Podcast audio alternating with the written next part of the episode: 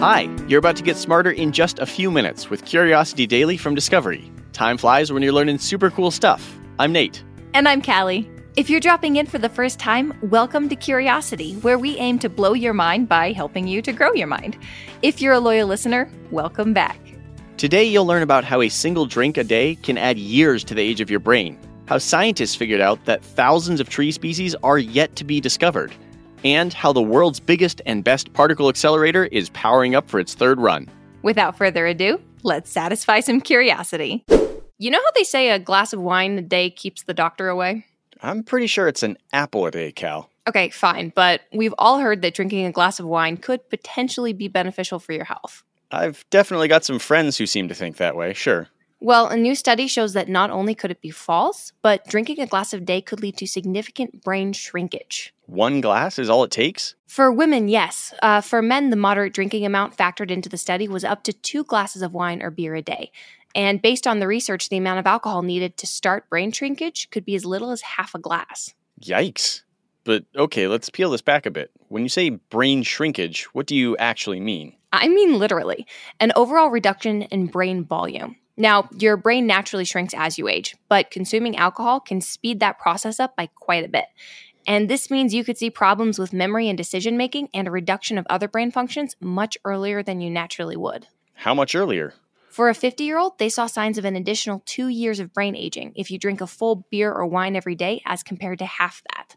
That's two years too many. And it doesn't stop there. Those in the study who drank more showed signs more like three and a half years, or in some cases, more than 10 years. Perhaps the most concerning part of this study is how it conflicts with the governmental and scientific guidelines we currently have when it comes to defining moderate drinking, which is one drink or less a day for women and two drinks or less for men. Both of which show pretty sizable brain shrinkage according to the study. Exactly. Some past studies have shown results that this moderate alcohol consumption may have no effect or even be beneficial to older people. I think we've all heard about the potential benefits of a glass of wine at dinner. But more and more research points in the other direction. Any alcohol consumption can cause damage. Liver problems, heart function, digestive issues, cancers. And a recent study of over 600,000 participants showed even low levels of alcohol, previously believed to be harmless, could be linked to an earlier death. That's pretty grim. Now, it is important to mention that this study has faced some criticism. The participants involved were all middle aged Europeans, so we can't really blanket their results across any other age groups or people from different ancestries. Hmm. A lot of my friends are middle aged and of European ancestry. The other issue is that the study had people self report their levels of alcohol consumption in the year prior to the trials. Not only could they not have an accurate memory of how much or how little they were drinking, but it also doesn't factor in their lives up to that point, including accounting for those who may have been heavy drinkers in the past. Interesting. So there could be some flaws here. It does look that way. Since the researchers only compared the test subjects' drinking habits to their brains at one specific point in time, it could be difficult to determine whether the alcohol itself is actually causing this shrinkage or if it could be something else. And along with that, some also believe that with such low levels of alcohol being measured, the relationship to brain volume could be pretty weak. So, all the research done generally points to alcohol only having negative health effects. Overall, yes. But don't other cultures consume a lot of alcohol and seem totally fine? There's actually a phrase for studies into this, and it's the French paradox. Isn't that a Wes Anderson movie? It was first coined in the 1990s by French researchers who were trying to explain why the people of France had such lower rates of cardiovascular disease, and the original prevailing thought was that it all led to the red wine they were drinking.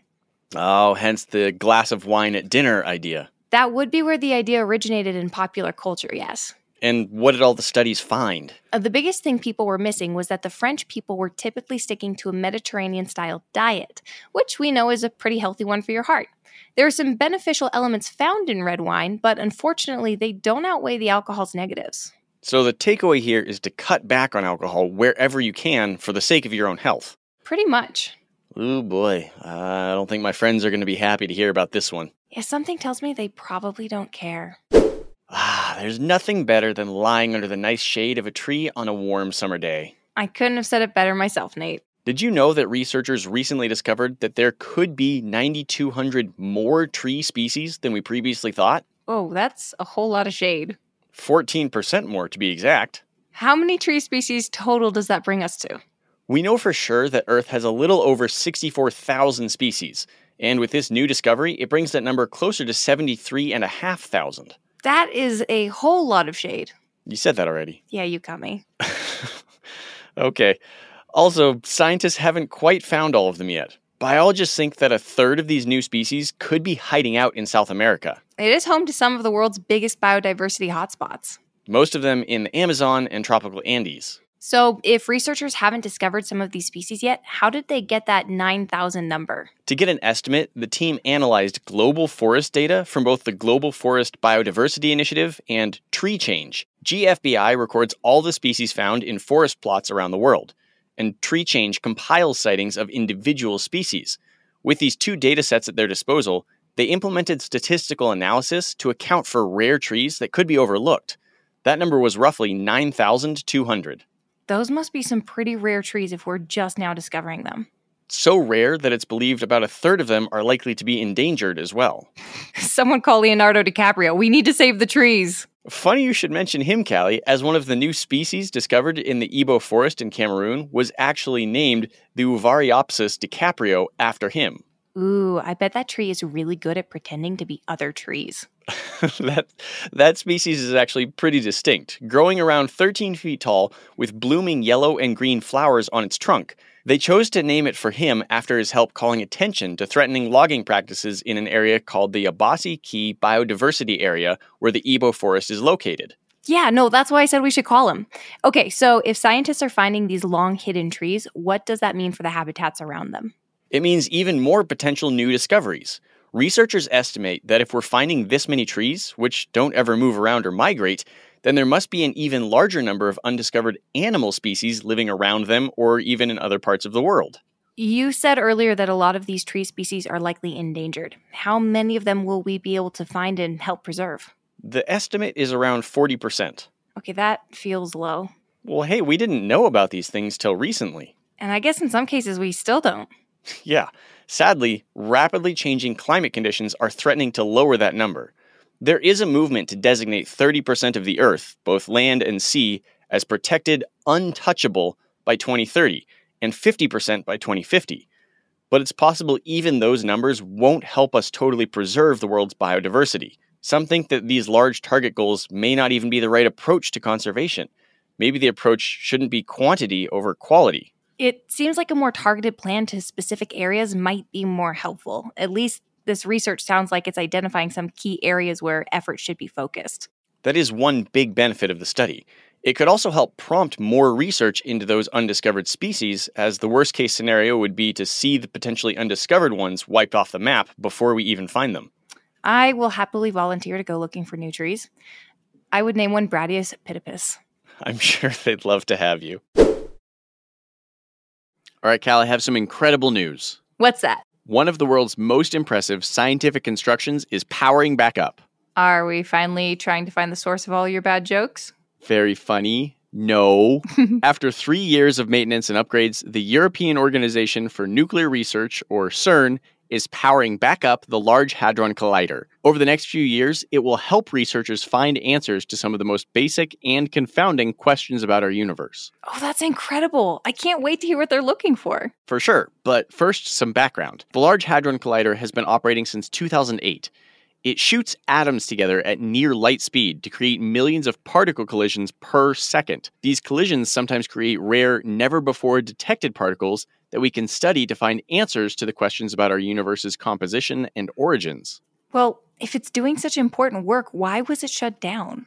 The shutdown was planned. It was originally meant to be two years, but got extended to be three because of COVID. It was so they could do preventative and corrective maintenance to the 17 mile layout and add some upgrades. 17 miles? Yup. The main chamber is basically a circle of pipe that accelerates particles to near the speed of light in opposite directions using superconducting magnets until they force the streams of particles to smash into each other. According to CERN, the particles are so tiny, it's like trying to make two needles smash into each other firing from six miles apart. That's so cool. And they can already do that, which is blowing my mind. So, what kind of upgrades did they add? Well, they increased the power so that it can collide particles with even more energy than ever before, which should help them see new, new particles. The upgrades also allowed them to smash particles more often, so we can increase the likelihood of finding these unlikely particles. More new particles more often. Got it. And they added a forward search experiment, or FASER, which is set up about a quarter mile from the collider, and they hope will detect exotic particles that decay as they travel away from the collisions. Oh man, it seems like they use those three years well. They'll be collecting more data than ever. Totally. In fact, the amount of data is actually a big problem. The Large Hadron Collider collects terabytes of valuable data every second. That's thousands of gigabytes. A terabyte is about 400 hours of streaming HD video. Which is just a bit more than how much I watch a month. anyway, it's way too much for the scientists to process and even capture. So the upgrades also included a new and improved automated system to process all the data and find the most interesting parts for them to study. One researcher said it is going to be two or three times better than the last system at detecting, collecting, and analyzing the data. Well, with all this fancy new equipment, what are they going to try to do? In this run, researchers are hoping to expand our knowledge of what is called the Standard Model. This is the leading theory that describes all known forces and particles in our universe. Right, that's the one that classifies all known elementary particles and describes electromagnetic forces and weak and strong interactions between particles. Exactly. There's also gravity, but they haven't nailed it down yet in the standard model. Well, maybe they will now. Maybe. In particular, researchers are hoping to get a better understanding and maybe even detect dark matter and dark energy, which we assume exist but have never detected because they don't emit energy or light. Oh, wow. If we could detect something like that, what a boon it would be for our scientific understanding of the universe. Absolutely. They're also trying to figure out another conundrum around antimatter, which is like our matter but with an opposite electrical charge. They think matter and antimatter were created in equal amounts at the Big Bang, but if that's true, matter and antimatter should have annihilated each other in perfect destructive balance. Yet when we look around, antimatter is rare, the universe is mostly matter. Researchers are hoping to find out why. These are big questions, but when are we going to start actually asking them? Well, there are still thousands of tests to go before everything is up and running again, but they're hoping to have them done soon and get the collider up to full power by the end of July. From there, it will run until 2025 when it will shut down again for another round of upgrades. Oh, wow. There's so much to learn and so much to look forward to. Absolutely. And if we get lucky, maybe they'll even find some real answers to those questions about antimatter, dark matter, and energy in the existence of our universe itself. Well, fingers crossed. Let's recap what we learned today to wrap up. A new study shows that consuming as little as one glass of wine or beer a day could lead to significant brain shrinkage. And even though the exact science of the study may be up for debate, one thing seems clear in most alcohol studies drinking alcohol regularly has negative effects on your health. Scientists have determined there may be thousands more tree species around the world than previously thought. If they're correct, it will be a 14% increase in known species, with more than a third of these trees estimated to be hidden in rich South American areas with high biodiversity. It's imperative to continue conservation efforts so they may be found, researched, and saved from extinction. The Large Hadron Collider, the world's most famous particle accelerator, is powering up again for the first time in three years. Researchers are hoping the new and improved system will help them detect and analyze never before seen particles to update the standard model and give us a better understanding of our universe. Curiosity Daily is produced by Wheelhouse DNA for Discovery.